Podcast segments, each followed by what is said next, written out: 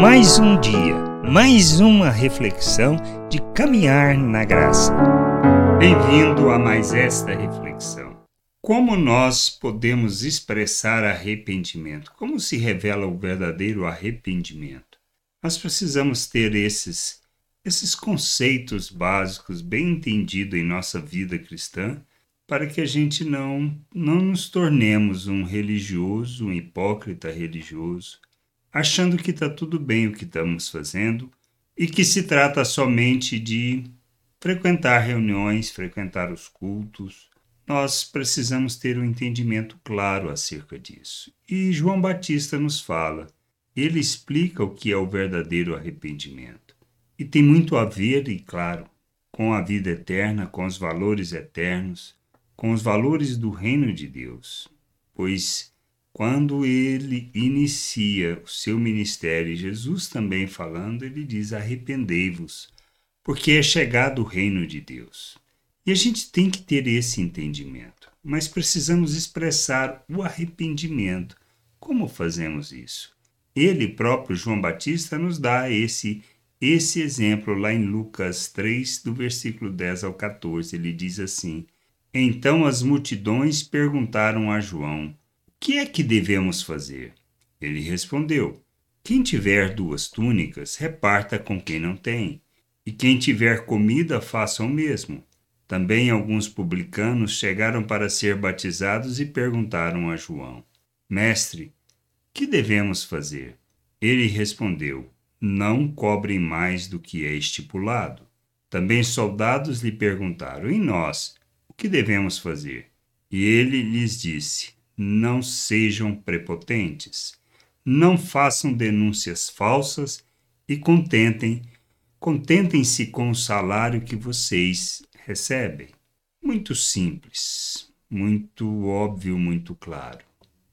Nós precisamos ter esse entendimento.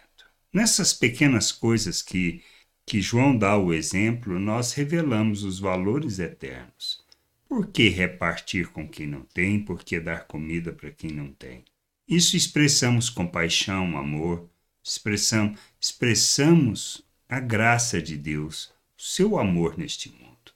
Quando ele fala para não cobrar mais do que o estipulado, isso para os publicanos, simplesmente o que ele está dizendo, olha, não se corrompam, cobrem o que está definido, contentem com aquilo que estão ganhando cumpram o seu papel na sociedade e receber o imposto, mas não explorem as pessoas, não roubem as pessoas. Quanto aos soldados, ou seja, não se deixem corromper sendo falsas testemunhas, não extorcam as pessoas, mas fiquem contentes com o que estão recebendo. São coisas simples da vida. E assim a gente deve deve refletir sobre o que temos feito e se o que estamos fazendo está alinhado com aquilo que é o valor eterno. Pois andar na justiça, andar segundo a justiça, praticar a verdade, implica em honestidade, em verdade, em andar segundo a lei do amor, em expressarmos compaixão, graça, revelarmos misericórdia, manifestarmos o amor de Deus. O arrependimento nós revelamos pela pelas obras que fazemos, pela maneira como nós nos relacionamos com as pessoas.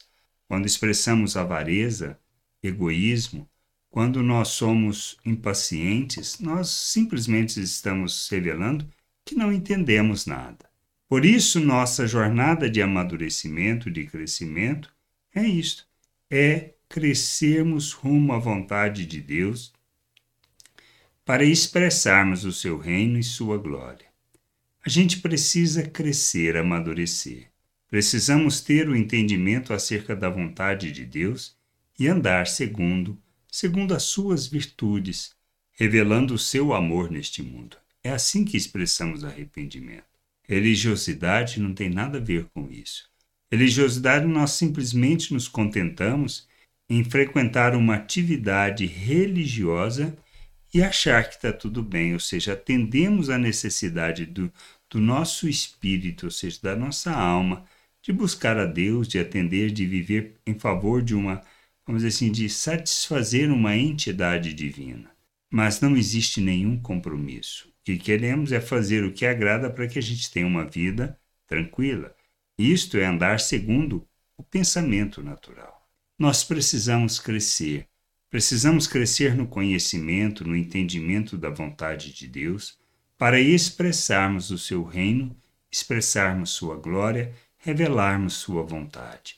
Quando nos arrependemos e nos submetemos a Cristo, reconhecendo Ele como Senhor e Salvador de nossas vidas, a nossa jornada é uma jornada de santificação, aonde nós deixamos de pensar segundo o mundo e pensamos segundo os valores eternos, segundo Cristo. Que a gente possa ter esse entendimento, crescermos em maturidade, compreendermos a vontade de Deus e andarmos nessa vontade graça e paz sobre a tua vida. Amém. Você acabou de ouvir uma reflexão de caminhar na graça.